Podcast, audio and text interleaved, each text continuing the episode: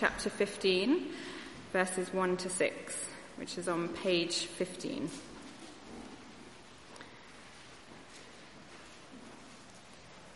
Genesis 15, beginning at verse 1. After this, the word of the Lord came to Abram in a vision. Do not be afraid, Abram. I am your shield, your very great reward. But Abram said, Sovereign Lord, what can you give me, since I remain childless, and the one who will inherit my estate is Eliezer of Damascus? And Abram said, You have given me no children, so a servant in my household will be my heir. Then the word of the Lord came to him This man will not be your heir, but a son who is your own flesh and blood will be your heir. He took him outside and said, Look up at the sky and count the stars, if indeed you can count them. Then he said to him, So shall your offspring be. Abram believed the, the Lord, and he credited it to him as righteousness.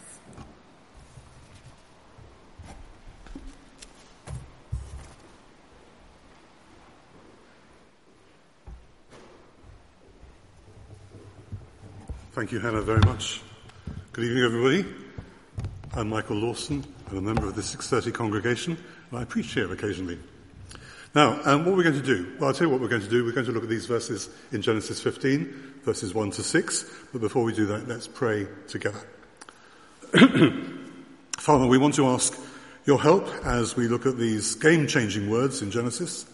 Uh, we know, Lord, that the scriptures uniquely teach us true knowledge of God and so we pray for your Holy Spirit to energize my speaking, our listening, and together to fire our hearts to believe your promises and live for you. And we ask this in Jesus' name. Amen.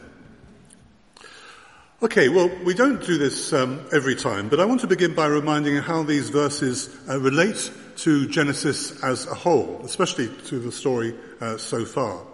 So if, like me, you often watch your TV shows on Netflix or any other uh, media provider, you'll be well uh, aware of the idea of multiple series. You know, series 1, Series 2, Series 3, and so on. Uh, I believe The Simpsons hold the record. Uh, they've been going since something like 1985. Uh, uh, it's 29 series, 639 programs. You can try that on catch up if you dare.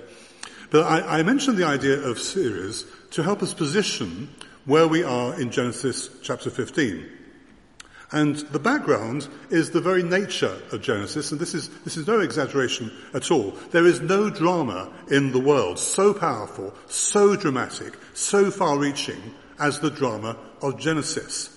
And we also ought to remind ourselves what Genesis is actually about. You probably know the word Genesis itself. Genesis means uh, beginnings. It's taken from the Hebrew Bible, the sentence of the opening of the book, in the beginning God created. In the beginning. That's Genesis. Now, Genesis is not just about the beginning of the world in terms of creation. It's also about the beginning of the world in terms of the, the rescue of the world when all things go wrong. It all begins in Genesis. So, let's think about Genesis as a kind of multiple series. Now, we don't have to uh, take this uh, picture on board, but if you'd like to just um, humour me for a moment, it can be quite useful uh, to think of the first book of the Bible not just as an epic drama, although it is an epic drama, but with each part having a serious focus. And if you think about it, this book has many big themes, really large themes, which make up its series. So uh, what I'll call Series 1, just for a moment, uh, that's the, the massive, inspiring account of creation. In series two, inspiration turns to calamity. So as we go through it, uh, Genesis chapter 3, we have the fall of man, that's the beginning of the calamity. Chapter 4, the first murder, where Cain kills Abel. By chapter 6, uh, sin has spread so widely uh, that uh, the curtain looks as though it's going to come down altogether. The Lord says he's going to wipe mankind from the face of the earth. That's God's own words. This is all calamity. And then, of course, there is the flood, and finally in chapter 11, the great open rebellion against God with the Tower of Babel. All that's in series two.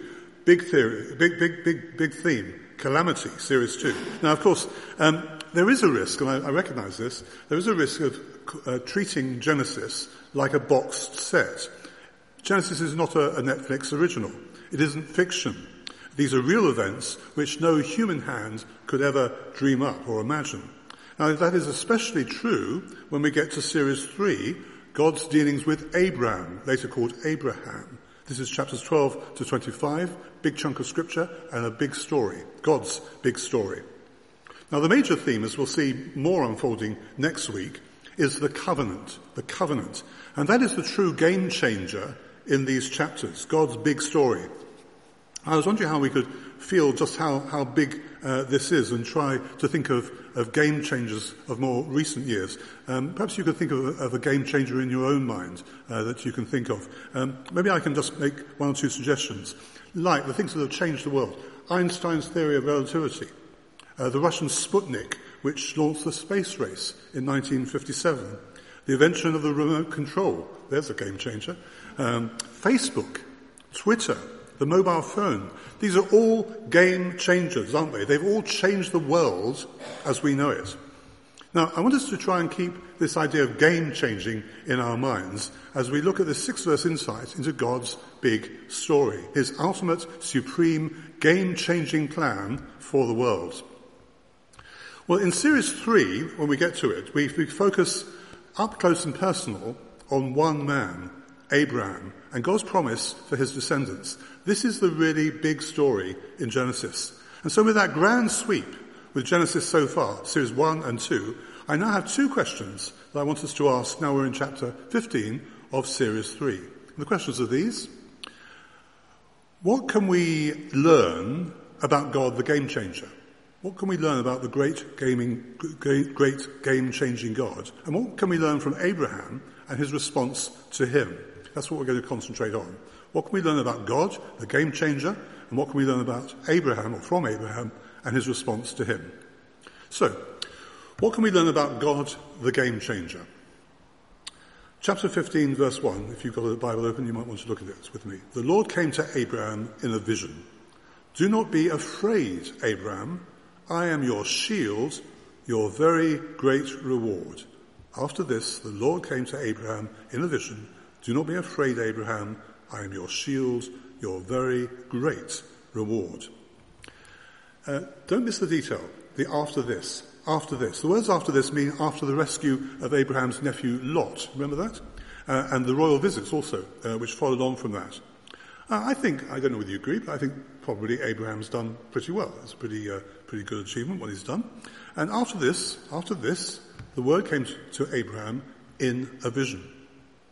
Now, the expression, as you know, the word of the Lord, usually means scripture. It's, it's, it's, associated with scripture, the word of the Lord. But notice that the word of the Lord comes as speech and sight, in this particular instance, as a vision. The word of the Lord comes in a vision. And in, in a deep sense, this vision is what Abraham needs to see and hear and own in his whole being. The word of the Lord came to Abraham in a vision. It's what Abraham needs to see, to see hear and own in his whole being. The word of the Lord came to Abraham. But notice that God doesn't start with his world-changing plans. God doesn't start with his world-changing plans. He starts with a person. He starts with a person. With Abraham, look what he says. Do not be afraid, Abraham. I am your shield, your very great reward. Now, I don't know whether, you, whether you've realized this as you've read through uh, the book of Genesis and read through this chapter. Um, this is a, a, first. This is a Bible first. Uh, it's not that God says, it's not just that God says that he's a shield, but Abraham, I am your shield. I am your shield. What is the picture here? Did, well, I suppose it's the boys, but I shouldn't say just the boys. Did you ever play with shields when you were kids? Yeah? Yeah, I, I, I did. Uh, and I don't know whether Abraham had um, a little plastic grey shield. Maybe he did or not. He certainly had a grown-up one. And in battle, a shield in those days was your main defence. Uh, today it will be body armour or bulletproof vest. I don't know whether you have any of those about your person.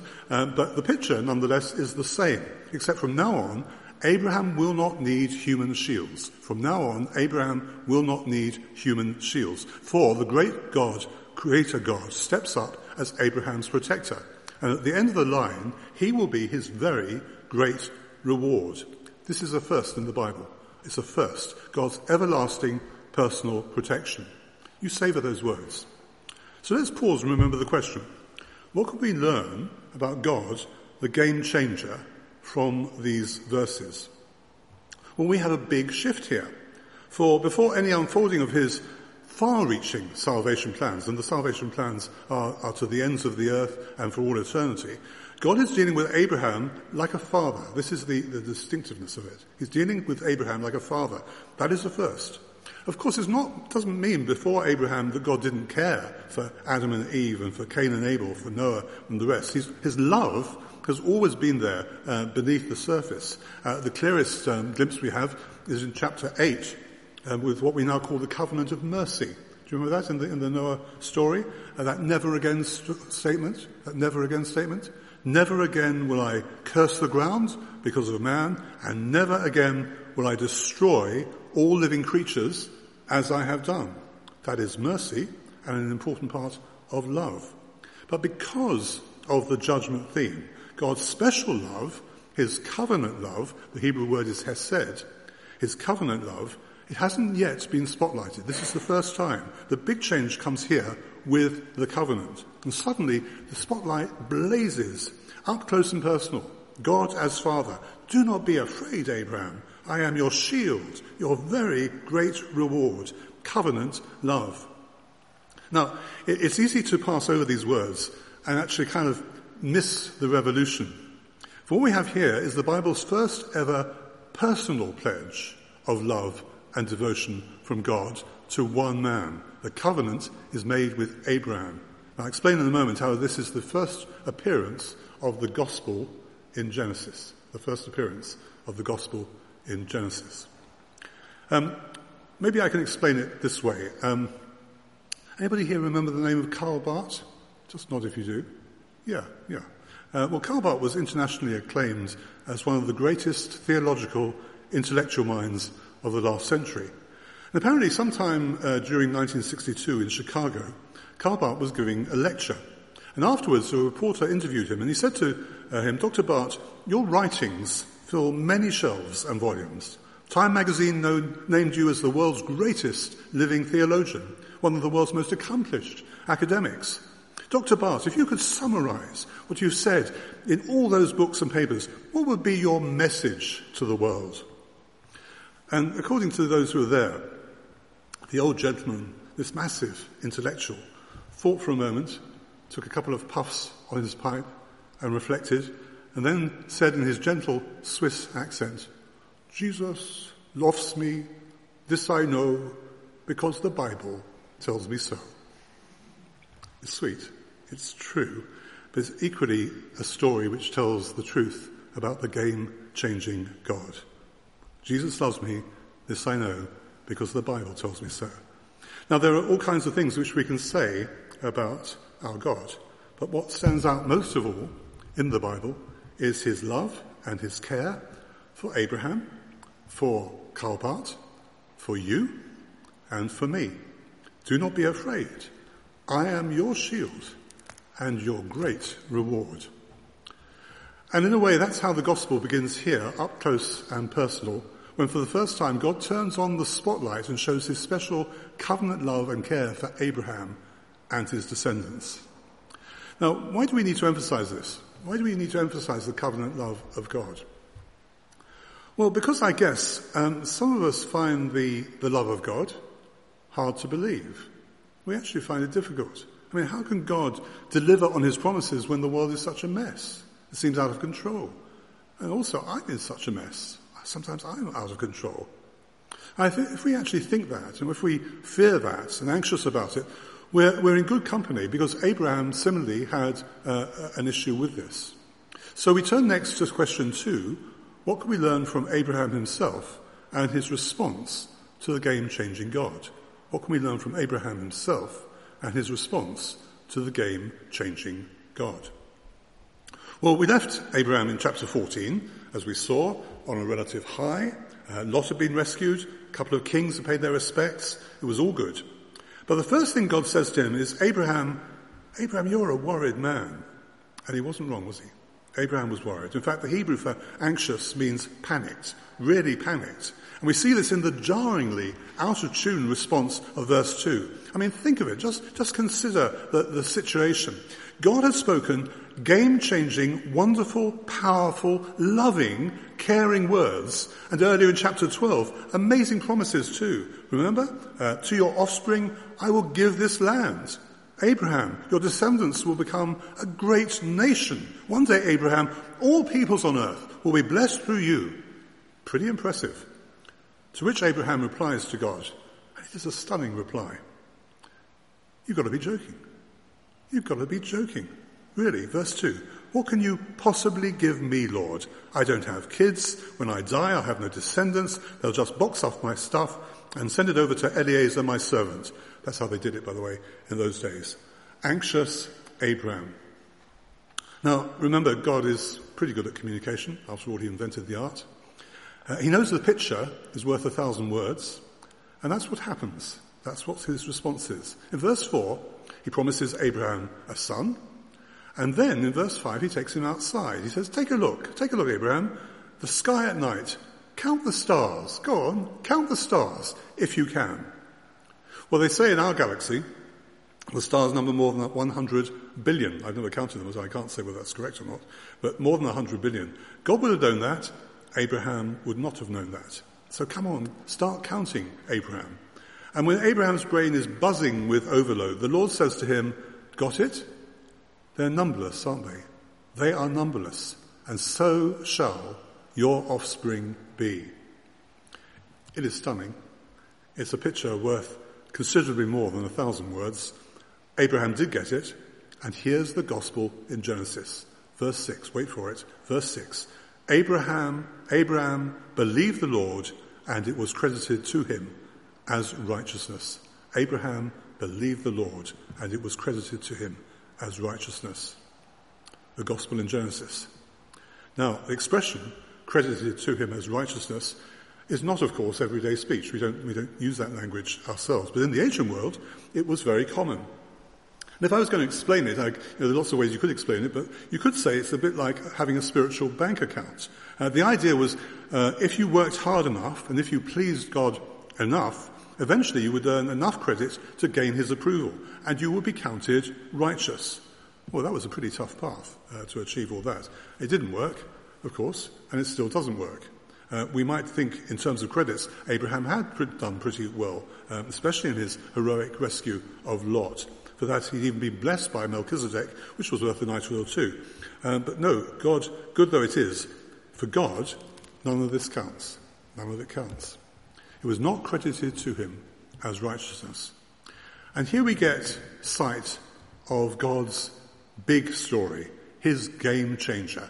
Just believing God's promise is really what counts. That's all God wanted. Just believe my promise. That's all God wants.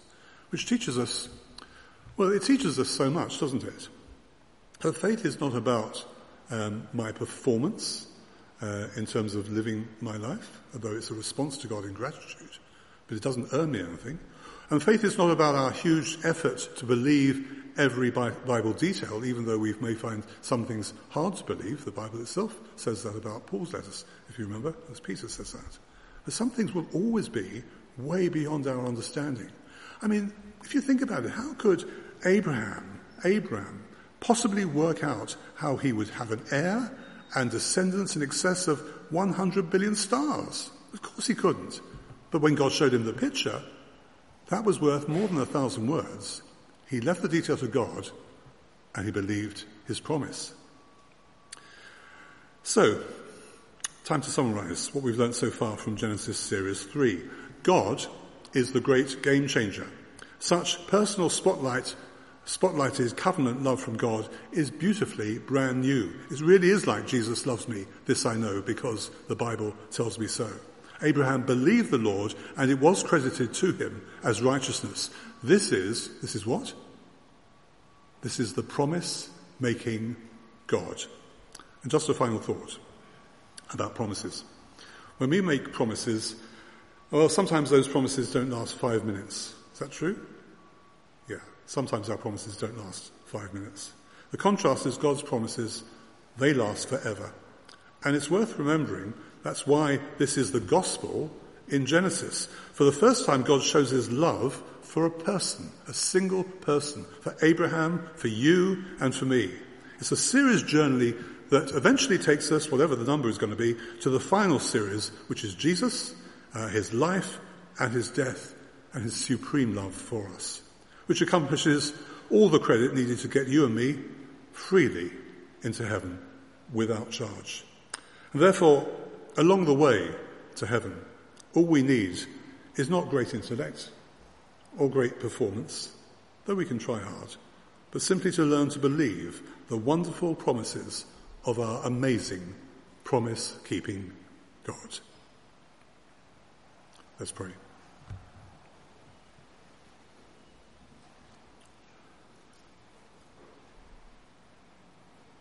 Thoughts may have occurred to you while I've been speaking about this. Uh, let's have a moment of silence uh, so we can all speak back to God, and then I'll lead us in a prayer.